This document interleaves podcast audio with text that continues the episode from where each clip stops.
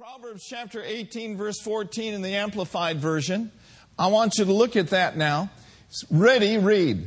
It says, The strong spirit of a man sustains him in bodily pain or trouble, but a weak and broken spirit, who can bear? Now, notice with me the strong spirit. What kind of a spirit is the Spirit of God? Is he the spirit of weakness? Or is he the spirit of might? Is he the, is he the spirit of discouragement? Or is he the spirit of encouragement? Is he the spirit of confusion? Or is he the spirit of wisdom? So the strong spirit will sustain you. And in life, we need to be sustained. We need to be held up and lifted up because every one of us face temptations, trials, and tests. Matter of fact, the book of James calls them divers kinds. So there's different kinds of tests that we may face. You may face a test that I'll never face. I may face a test that you'll never face. Some people face the tests of cancer. Others face the tests of bankruptcy. Others face the tests of who knows what? Maybe their children rebelling or mental torment. But the key here now is the Holy Spirit will strengthen your spirit. And He will enable you to be sustained and to overcome in your time of testing and in your time of trial. That's good news. So then, we want to have a strong spirit. We don't want to have a weak spirit. Because a weak spirit, quite frankly, is not going to get it.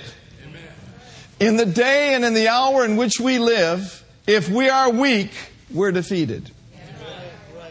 Now, the Lord showed me a while back some characteristics, if you will, of a weak spirit.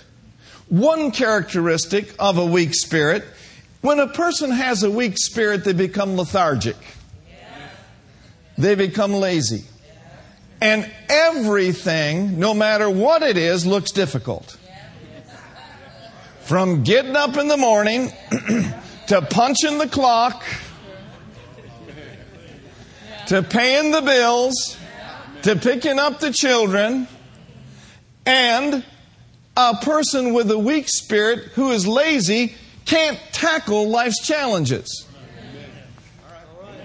They just resign themselves to, well, this is the way it is. And after all, you know, the Lord is doing this to me because I just don't know why. No, a weak and lethargic spirit will not tackle life. But a person with a strong spirit will get up on Monday morning and say, Hey, Monday, watch out. This is the day that the Lord has made. I'll tell you what I'm going to do this day. I'm going to rejoice and I'm going to be glad in it. Choice is ours.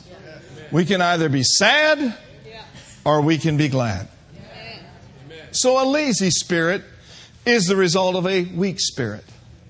A person that is constantly whining and complaining and griping doesn't have a strong spirit. They have a fleshy, weak spirit. Oh, how the flesh likes to gripe. Oh, how the flesh likes to complain.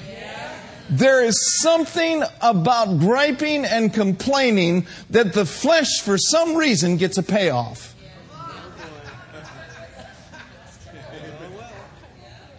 And people say, well, you know what? I've just got to let it all out. I've had it up to here. I'm letting it all out. And people pat him on the back and say, That's right, just let it out, honey. Let it out, baby. Just let it out. I mean, to where they get to the point where it was crying, now it's just heaving. Lord, I don't know what I'm going to do. Oh, Jesus. Think about it. You're not letting it out, you're letting it in.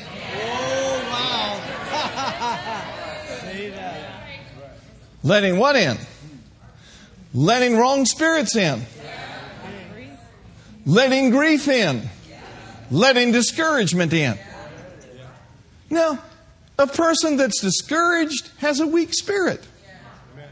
But a person that's strong in the Lord and in the power of his might has a thankful heart. An attitude of gratitude. A spirit of faith. Amen. And another characteristic of a weak spirit is constantly yielding to the same temptation over and over and over again. You know, whatever the temptation may be. We're not going to talk about types of temptations, but you know. Strong for a period of time, and then the temptation comes, they get weak in their spirit, and then yield again. Strong for a couple weeks, then get weakened by circumstances, and then again, yielding to the same sin and the same temptation. A person that is constantly yielding to the same sin over and over and over again has a weak spirit. Now, that is not something that we need to get bummed out about, but it is something that we can do something about. The key to overcoming temptation is never get weak. Don't open the doors. Close the door. Keep the door closed. And on the door say, You may not enter in. See, Satan's plan is to weaken us. And he waits for the opportune time. He waited for the time when Jesus would get weak. When was that? It was during 40 days of prayer and fasting. Is that right? He came to tempt him, and he didn't just tempt him once, he tempted him three times. But Jesus responded every time with the Word of God. He had to have been being strengthened by the Spirit of God and full of the Word of God so that out of his Spirit and out of his mouth came the Word of God. And the Bible says that he left him, Satan left him for another season. Now listen, smart people will keep the devil waiting. Because he waits to weaken. So that he can overwhelm and eventually bring destruction into a people's lives. Those are just a few characteristics of a weak spirit. But a person with a strong spirit says, you know what? There's no temptation taken me but such as is common to man. And my God is faithful. He will not suffer to be tempted above that I'm able, but He will always provide a way out for me. Always provide a way out for me. So the question is, is how then do I become strong in my spirit? Three ways. Number one, you got to eat right. Number two, you need to exercise. And number three, you need to come into a place of rest. In the natural, if you want a strong physical body, nutritionally, you must eat right. Amen? Then you must exercise. But if all you do is eat right and exercise and never sleep, your muscles, and your life never has the opportunity to be rejuvenated. The Bible says that man is not going to live by bread alone, but he's going to live by every word that proceeds out of the mouth of God. The scripture talks about how that Paul was exhorting Timothy, and he said, Now, son, you need to be constantly nourished up in the words of faith. The Bible is the word of faith. The word contains faith in it. And when you get the word in you, it strengthens you on the inside. Now listen, and then exercise. How do you exercise? You don't exercise spiritually by going for a 5K run. You don't exercise spiritually by going to the gym and lifting. You exercise spiritually by what you're doing today. You refuse to forsake the assembling of yourselves together, but you come together and you worship and you praise Him corporately. But you don't just do that when you're with hundreds of people, you also do it in the privacy of your own home. You get your praise on in your bedroom. You have great music. You have spiritual songs constantly flowing out of your innermost being in the car, in the bedroom, on the job, wherever you are. You're constantly being filled with the Holy Spirit. Praising God is a spiritual exercise. Praying in the Spirit, praying out of your spirit, it is a spiritual exercise. Being a doer of the Word of God, it is a spiritual exercise. Making the decision, I'm not just going to be a hearer anymore, I'm going to do this Word. What are you doing? You're developing. And then you come to a place of rest. Just like your body needs rest, seven to eight hours a night for most people, your spirit man needs rest. Now, the Bible says this that those who believe do enter into a place of rest. Rest is God's will for His people. Resting in Him is waiting on Him and letting Him rejuvenate you and strengthen you, direct you, and give you the things that are necessary for you to overcome in this life. Everyone say exercise, exercise. And, rest, and rest and being filled with the Word of God, will strengthen me, in my spirit. Now look with me at Psalm 37, and I want us to look at verses 1 through 7. Everyone just kind of lean back and say this I'm entering in, to the rest, of God. That does not mean sleeping in church. But entering into the rest of God is entering into what He's already done for you.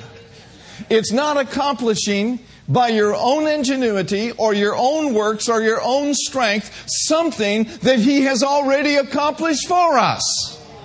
See, believers are full of rest. In Psalm 37, in verse 1, the word of the Lord says, and I'll get my Bible. Amen. Psalm 37. That's all right, guys. I got my B I B L E. And I exhort you to bring your Bible to church. Amen. Get full of the Word. All right, Psalm 37. Glory to God. Are you still here? I'm here. Amen. Now notice in verse 1, and I want to read that from the King James Version, Psalms 37 and verse 1. Entering into the rest of God. He said, Fret not because of evildoers, neither be envious against the workers of iniquity for they shall soon be cut down like grass and wither as the green herb. Trust in the Lord and do good. As a result, you'll dwell in the land and you will be fed. So notice the word fret, not, and then trust in the Lord. Verse 4 Delight yourself in the Lord, and he will give you the desires of your heart. Fret not, trust in, delight yourself. In other words, get happy. Verse 5 Commit thy way unto the Lord, trust also in him, and who's going to bring it to pass? He, the head of the church, will bring it to pass. Oh, glory. Verse 6 And he shall bring forth thy righteousness as the light and thy judgment as the noonday. Read verse 7 with me. Rest in the Lord and wait patiently for him.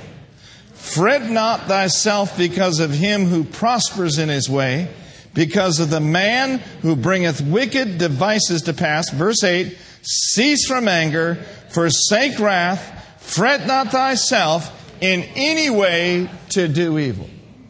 Now, how many times did we see the word fret not? You saw at least three times.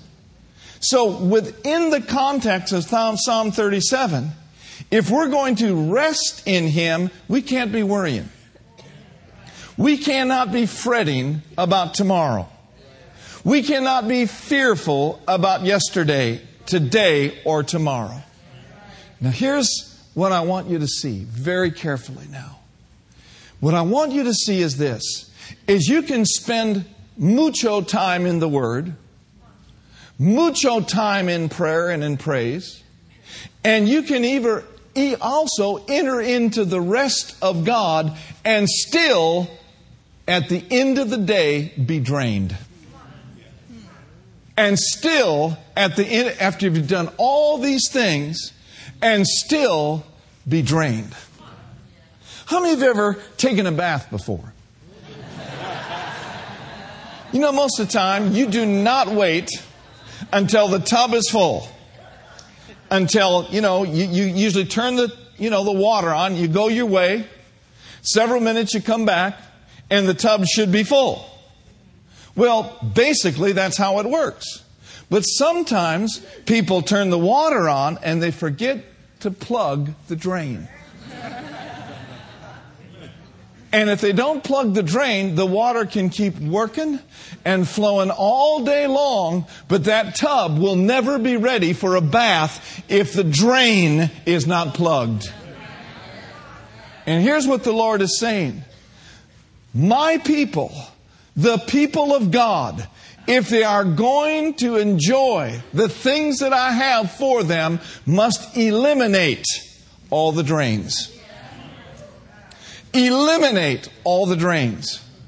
I mean, you come to a service like this and get blessed out of your socks and go in your automobile and have a fight with your wife or a fight with your husband, and immediately strife comes on the scene. And the Bible says where strife is, there is confusion and every evil work. Strife, as one person has said, is the manifest presence of the devil. When's the last time you got into a fight and into an argument and felt really good about it? Oh. I mean, your spirit man just felt built up. No, you may just gotten out of church, but I'll tell you what, drained. Drained. Listen, friends, unforgiveness and strife and resentment will drain you. No matter how many books you read, now how many sermons you attend, and seminars you go to. If you're not going to walk in love, you'll never be full, filled with all the fullness of God.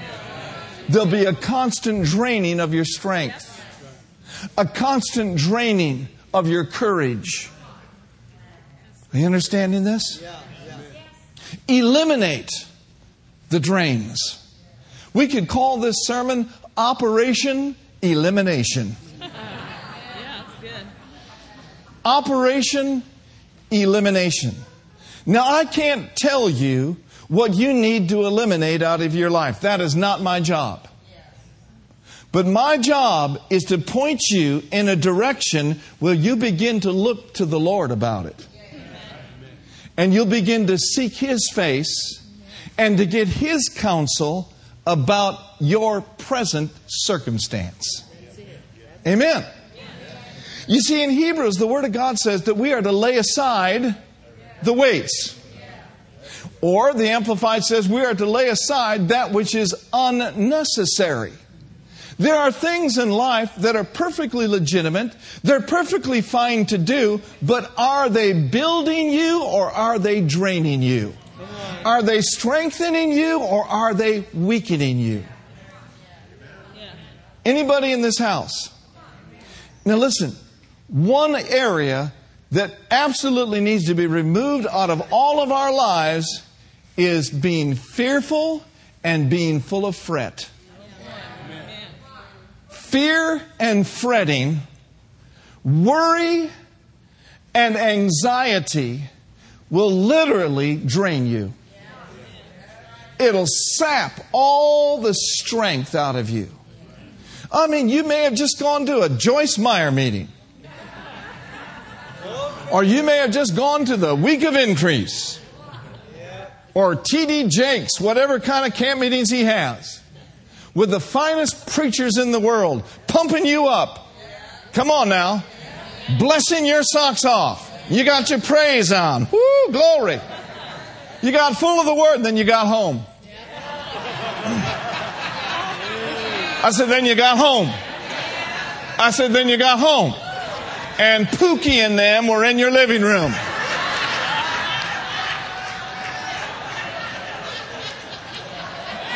You know what I'm talking about. Or Jeff and Beth, whatever. Or Jose and Juanita. I don't know.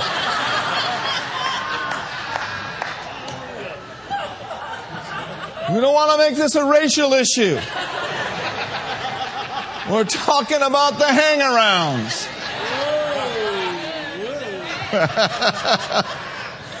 Where's my meal? Things that drain you. People that drain you. People that are living off of you.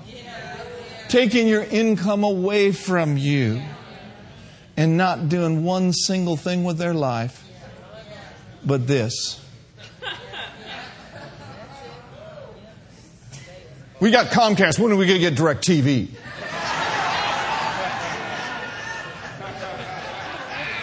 Yeah, I said Pookie and them, Jose and Juanita, Jeff and Beth.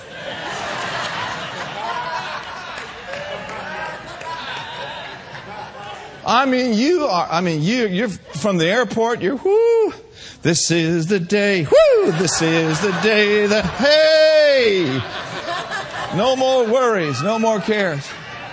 You come home, you go to the mailbox, and here's the bills. Oh, dear God, what am I going to do?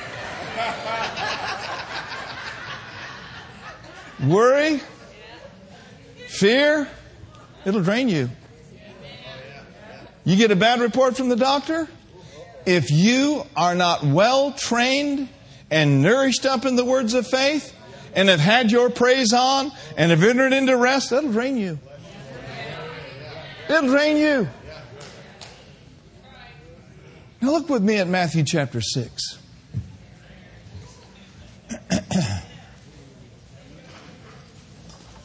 Operation. Well, before we go there, go to 2 Corinthians 4. 2 Corinthians 4, verse 16. Thank you, Lord. Thank you, Lord. Can you say thank you, Lord? Thank you, Jesus. Oh, hallelujah. Thank you, Lord. Mm-mm-mm. 2 Corinthians chapter 4, verse 16. I'm going to look at it from the Amplified Version. 2 Corinthians 4, 16. It says here, Therefore we do not become discouraged, utterly spiritless. That's another way of saying weak exhausted, and wearied through fear. So, fear is exhausting, it weakens us, and it wearies us.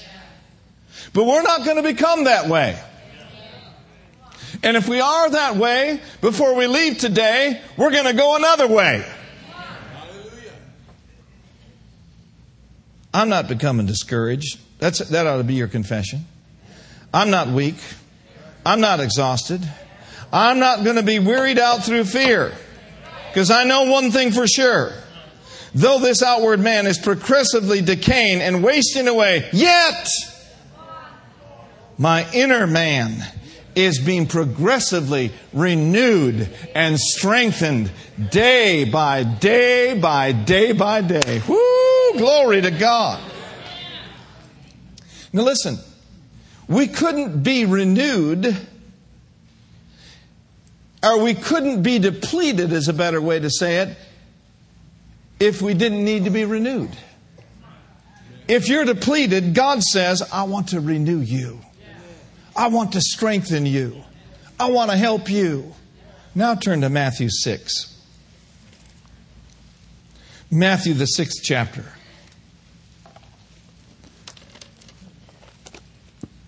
Matthew chapter 6, and let's begin at verse 21. He says, For where your treasure is, there will your heart be also. The light of the body is the eye. If therefore thy eye be single, thy whole body shall be flooded with light. Amen. But if thine eye be evil, thy whole body shall be full of darkness. If therefore the light that is in thee be darkness, how great is that darkness? No man can serve two masters. For either he will hate the one and love the other, or else he will hold to the one and despise the other. You cannot serve God and money. Therefore I say unto you, now notice these, these phrases take no thought for your life. So understand those thoughts that are coming to you are thoughts directly from the enemy. And he says, don't take them. Don't entertain them. Rather, pull them down and cast them down. He says, don't take any thought for your life. What are you going to eat? What are you going to drink? Nor for your physical body, what are you going to put on? He said, Is not the life more than meat and the body than clothing? And then he said in verse 26, Behold the fowls of the air. Now, the master would never ever tell us to consider the birds if he didn't want us to stop and think about, for a few moments anyway, the birds. Behold the fowls of the air. Another way is this to say it is this consider, look at the birds of the air. He said, the master said this. He said, They sow not, neither do they reap. They don't gather into barns. Now, notice this. But your heavenly Father does what? He feeds them. And then his closing statement is this Are you not much more better than a bird? Question I have for you today. Have you ever, in your life, if you have, we're going to have you see a shrink. But if you ever walk by a tree, a tree full of birds, and hear out of the tree from one of the birds, what in the world are we going to do? It's been a dry year. The hay fields aren't what they used to be. And I got little ones back at the nest. And I tell you what, if this drought continues, I don't know how in the world we're going to feed them. And the other bird steps up and says, Caw. Caw. It's awful. It's terrible. Caw. Just joining in in agreement. And you know, that's how a lot of these Christian birds do. They sit around at the restaurants and they say, Man, this recession is awful, ain't it? I don't know what in the world we're going to do. School just started. I don't have any new clothes for my babies. I don't even have any books. And then Sister So and so says, Cool.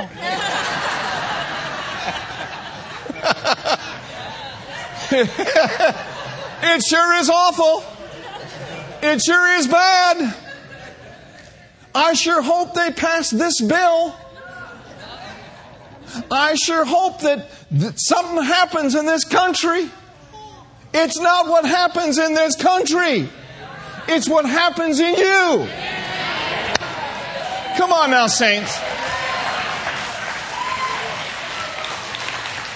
Jesus told us consider the birds. You'll never hear that. And you never will. Come on, somebody. He's saying, don't take any thought.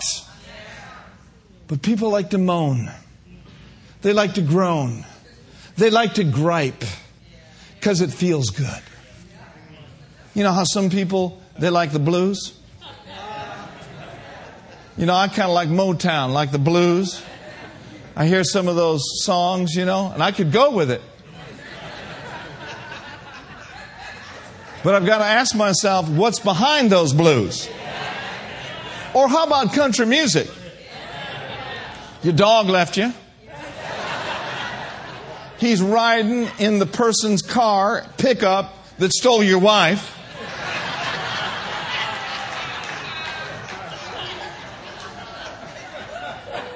You just lost your can of Copenhagen.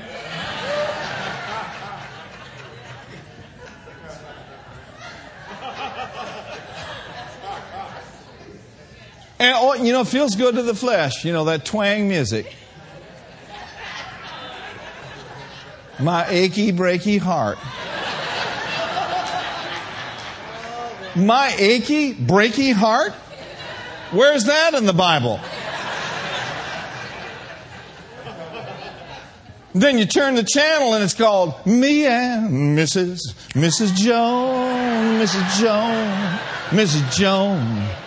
We got a thing going on. And the beat's good. I mean, yeah, baby. Woo. Sounds good, feels good to the flesh, but think about it him and Mrs. Jones are committing adultery. The country western singer's ruining his chest by all the caw he's been chewing.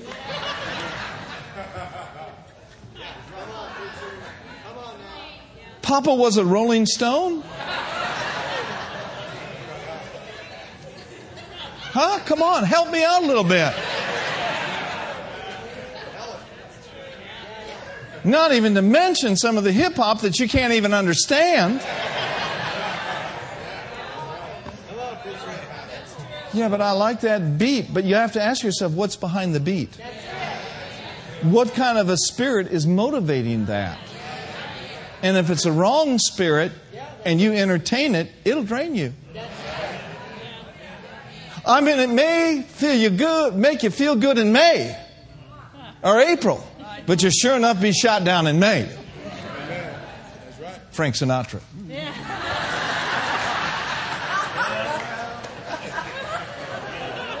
So I illustrate these things to you. No, I'm not the head of the church. I can't tell you what to do and what not to do. If I did, it wouldn't do any good. I'm not here giving you a list of do's and a list of don'ts. But let the Holy Spirit deal with you. Let the head of the church talk to you. Is this producing benefit for my spirit? Is it strengthening me? Or is it weakening me? Is it adding to me or is it depleting me? You have to look at so many different areas of life, your relationships. If you've got too many caw around you, you need to have some faith buddies. Some people that'll put something into you. Not constantly wanting to drain you and get something from you and take your time and take your money and take other things from you. I know I'm preaching pretty good right now. Thank you, Lord. These things are draining us, me included. These things are not promoting spiritual health and strength. Jesus said, Look at the birds. You know, the birds eat worldwide. Billions of birds ate today. Billions of them blackbirds, redbirds, white birds, all sorts of birds ate today and are eating right now. And Jesus said, You're worth more. You're worth more. You're worth more than a bird. I'm telling you, there are times the circumstances of life just come boom, boom, boom, boom, boom. The strongholds of the enemy try to get on you and get in you and get in your thinking. I got a cure all for you. Get on the bird channel. No, I didn't say become a bird brain, but get the birds on your brain. Sometimes in a financial meeting, if the finances are greater than what we've got come in, if I get a little distant look in my eye, what's wrong with Pastor? He's gone to his bird place. Come on, saints. He's considering the birds. You're better than a bird. You're better than the fowls of the air. Jesus shed his blood for you. He became poor that you through his poverty might be made rich. He became sick that you through his disease might be made whole. But most importantly, he became sin and took the torments and all the anxieties and all of the fears and all of the worries on himself on Calvary 2,000 years ago. He loved you so much, he hung on the cross for you. Oh, come on. Consider the birds. Look at your neighbor and say, I'm much better than a bird. Now let's keep moving. You got a little bit more time? Verse 27, he says, Which of you, by taking thought, can add one cubit to his stature? And why take ye thought for clothing? And here again, I want you to consider the lilies. Consider the fields. Oh, Jesus. Consider all the hills and the valleys that are clothed every season with new flowers, new foliage Consider the lilies of the. I mean, there's mountains and hills and valleys that men will never see. And the Lord's looking out after them. He's clothing them. Every new season. Some of you ladies are missing out. If the lilies get new clothes every season, how about mama?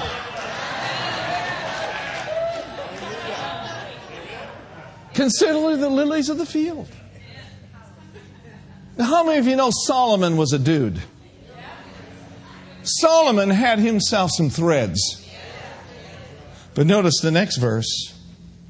He said, Consider the lilies of the field, they toil not, neither they, they spin. And yet I say unto you that even Solomon, in all his glory, when the word glory is used in that context, it's talking about all of his wealth. Consider that. That Solomon, in all of his glory, was not arrayed like one of these. And then he goes on to say, Wherefore, if God so clothe the grass of the field, which today is, and tomorrow is cast into the oven, Shall he not much more clothe ye, O ye of little faith? Stay out of the arena of doubt and unbelief. Quit talking about how expensive things are. Quit talking about how high this is, how high things are going, and consider the birds. Consider the lilies of the field. I don't think it's really a question of how high things cost. I think it's a question of how low our faith has become. I know that goes over real big. Let me keep preaching to you, though. He said, Therefore, take no thought, saying, What am I going to eat? What am I going to drink? What am I going to wear? Now, notice verse 32. Read this with me. For all these things, what things? Clothing, shelter, and food. For all these things do the Gentiles seek. Now, notice this. But your heavenly Father, He knows, He knows your babies need clothes. He knows your PG&E bill needs to be paid. He knows that you have needs. He knows all about it. Well, why isn't he doing something about it then? That's between you and him. that isn't for me to answer. But we do see a clue and a very uh, open statement in the next verse. He said, But seek ye first. In other words, don't get so consumed with the things you need, but get consumed about the kingdom and sowing seed, sowing your life, sowing your treasures, sowing your talents, sowing your life for the advancement of the kingdom. The master said, Your daddy knows you have need of all these things. Don't bother about that. You can make a thousand and one confessions that my God supplies all your need according to his riches and glory by Christ Jesus. You can quote 3,500 scriptures on prosperity, but if you're not seeking first the kingdom of God, it is of no avail. Matthew 6:33. Let's read it. Come on, I think we're ready for this now. Read it with me. But seek ye first the kingdom of God. And all these things shall be added. Woo, let's read it again. But seek ye first the kingdom of God and his righteousness, and all these things shall be added unto you. Now, who's going to add them to you? The king the Father. The word added there means will be laid aside right next to you. You will not have to add things to yourself, but if you will put Him first, He will add these things unto you. Say it with me a kingdom, priority. So being stressed is not His will. Is it? Listen to this statement. I, I, I think this is really good. Being stressed is not the result of your issues. Being stressed is not the result of your situation. But being stressed is the result of my response or your response to the pressure. If your response is, oh God, oh Lord, if your response is crying and begging and acting a fool, listen, believers are not beggars. I said it, and I'm going to say it again. Believers are not beggars. We are not beggars. So that is a response that will get us nowhere. But on the other hand, you can respond by praising the Lord in your midnight hour. You can fall apart or you can stand up and be strong in Him and say, you know what? I'm taking a divine infusion of His strength into my life. I'm not going to let this bring me down. I am, by the power of God, going to stand strong. The choice is mine. The choice is yours. It's not a question of whether or not we're going to get faced with this. The question is, is what are we going to do when it comes? Now you can decide ahead of time that you're going to stay strong. See, we have the choice. God's given us the choice. We can either break down or we can be upheld by His love and by His grace. You know, you get to a point where you start looking at birds, become a bird watcher, and you start considering the lilies of the field, and you start reacting from the word rather than reacting from the flesh, people around you will think you're crazy. They will literally think you're naive. Oh, bless his heart, he's been to church so much. He doesn't even know what time of day it is. My Lord, Ethel, we better pray for him. He's got birds on the brain. What's wrong with that boy?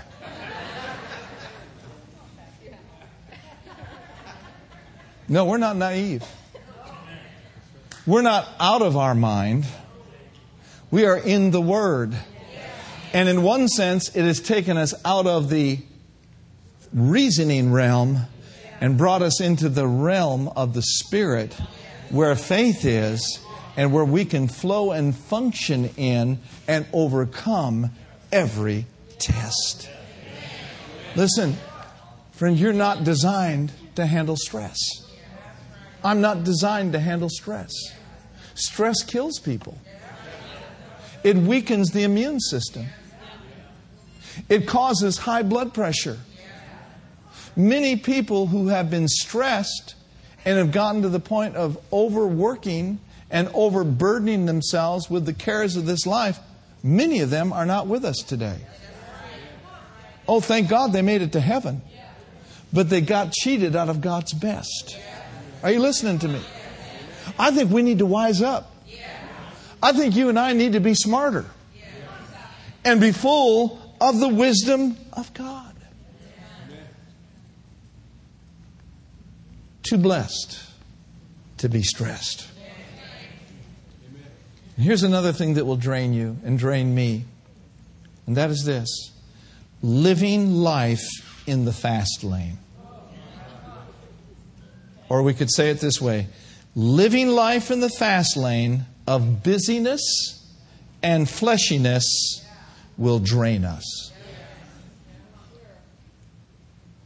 Life it can be so full that we become addicted to being busy.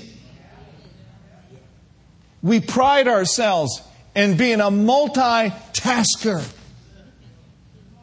Don't overestimate your abilities on the road by being a fool and texting. There are people that have buried teenagers because they overestimated their abilities. The society in which you and I live in, there's so much information. God never designed the internet to be a curse. The internet can be a blessing. You know what I use the internet for? Steadylight.org, Bible Gateway, to listen to sermons, to email. I use the internet to see how the Giants are doing from time to time. All right, I got it out.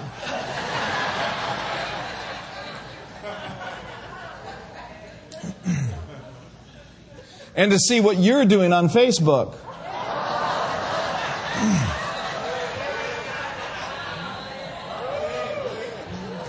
We live in a world where there's information glut.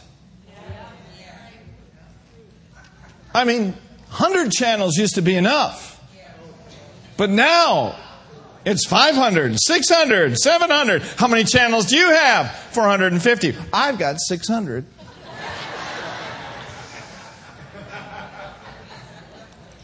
It takes up a lot of time.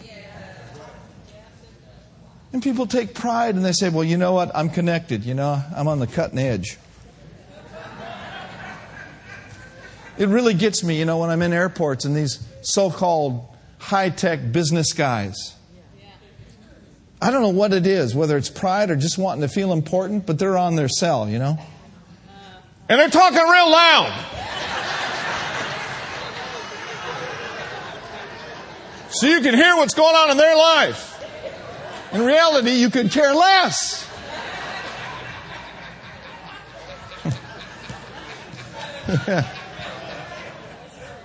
oh, yeah, baby, I got me an iPad, iPhone, shalabababa. I'm connected. The question I have is connected to what?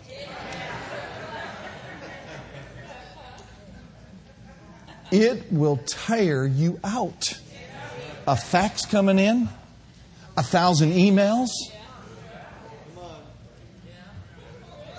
It'll tire you, it'll drain you.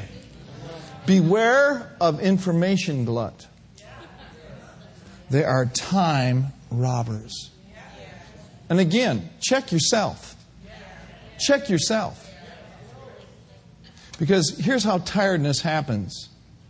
If you're tired on the outside, it's not just on the outside that you're tired, you're tired on the inside. Listen to this scripture, Ecclesiastes 10 15. It says, A fool's work will weary him to the point where he doesn't even know how to get to town.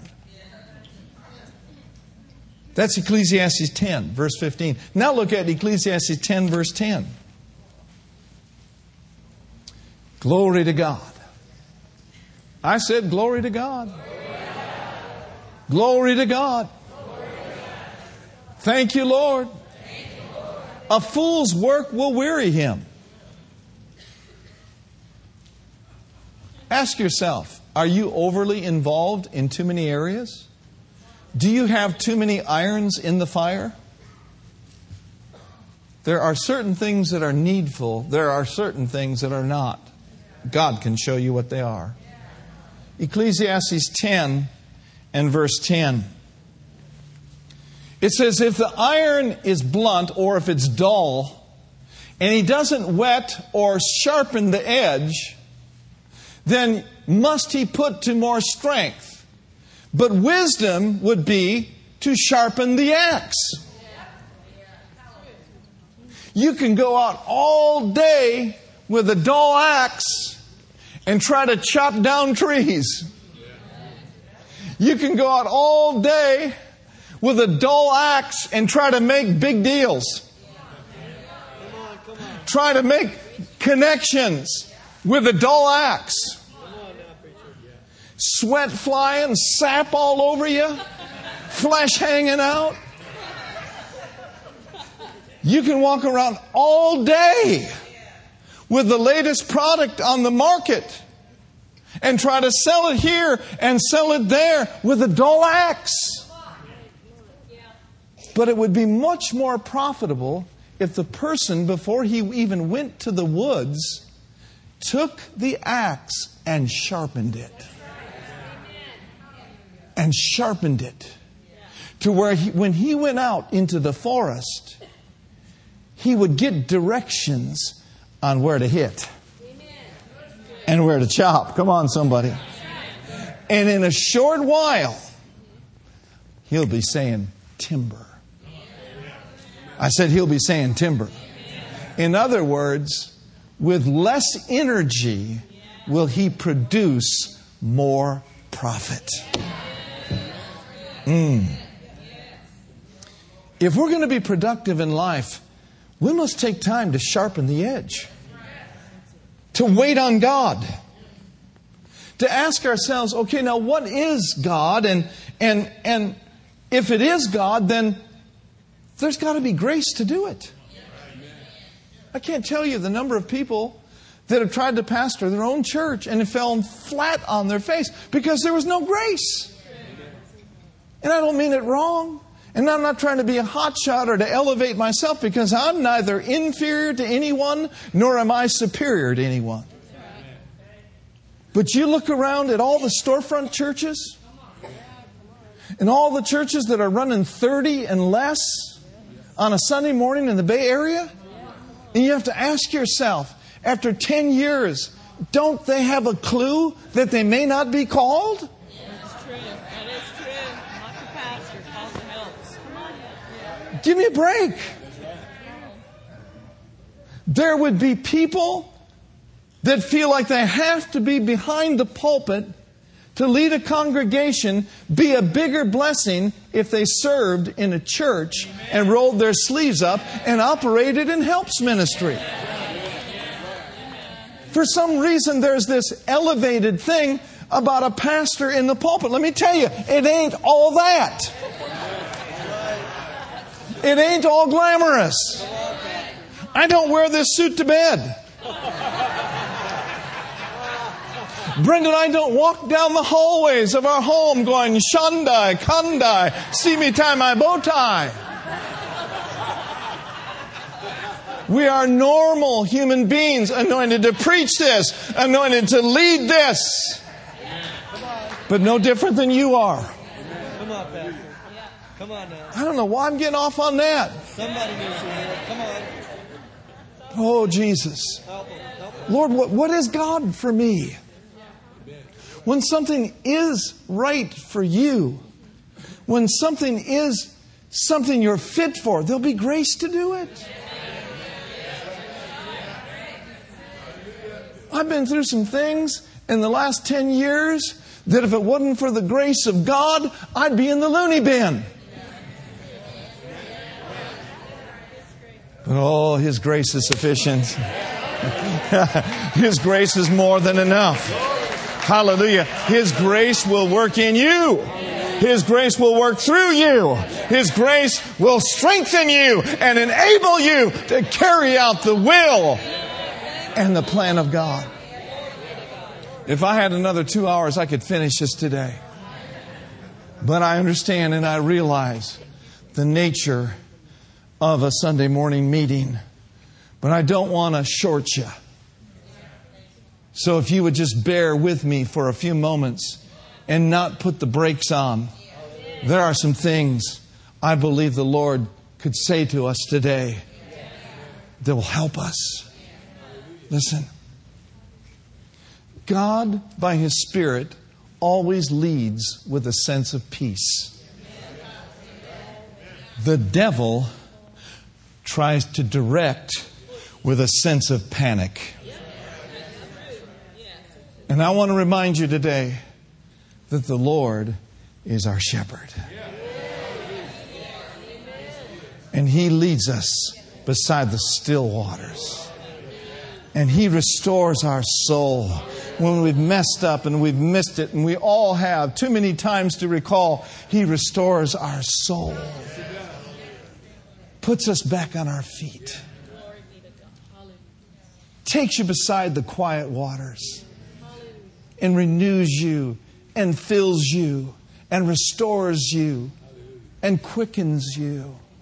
While we were worshiping, the Lord said this to me by His Spirit. The Spirit of the world will sidetrack you. But the Spirit of God will put you on the right path. Now, listen. And he said, The Spirit of this world will drain you, but the Spirit of God will quicken you and strengthen you. The spirit of this world will discourage you. But oh, the Spirit of God will quicken you and encourage you and strengthen you. The Spirit of this world will make you feel insecure. But the Spirit of God, but the Spirit of God, but the Spirit of God brings you into fellowship with Him and brings you into a place of safety and a place of joy and a place of peace. Yea, a place of great security. For the Lord would say unto us this day, For you are my accepted, and I love you with an everlasting love. So receive from me this day. Stop striving. Stop pushing. Stop all the panic and come to me and wait upon me, and I'll put you on the right path. I'll restore you. I'll strengthen you. And I will bring you into a great place of safety and security. That's what the Lord is saying. Glory to God. Glory to God. Hey, Masokolene. Now, what about that, Lord? Thank you. Okay, thank you. Thank you, Lord. Blessed be the name. Let's lift up our hands and praise Him. Glory to God. Sidetracked, sidetracked by the spirit of this world. If you have been, the path is clear. The Holy Spirit is here. He's speaking to hearts and He's saying to you, Oh, glory to God, come nigh and come near. Amen. I don't have time to go into it today, but I just want to say this. Remember this that Jesus is your shepherd. And he is not a taskmaster. And we may get into that next week. Every head bowed and every eye closed.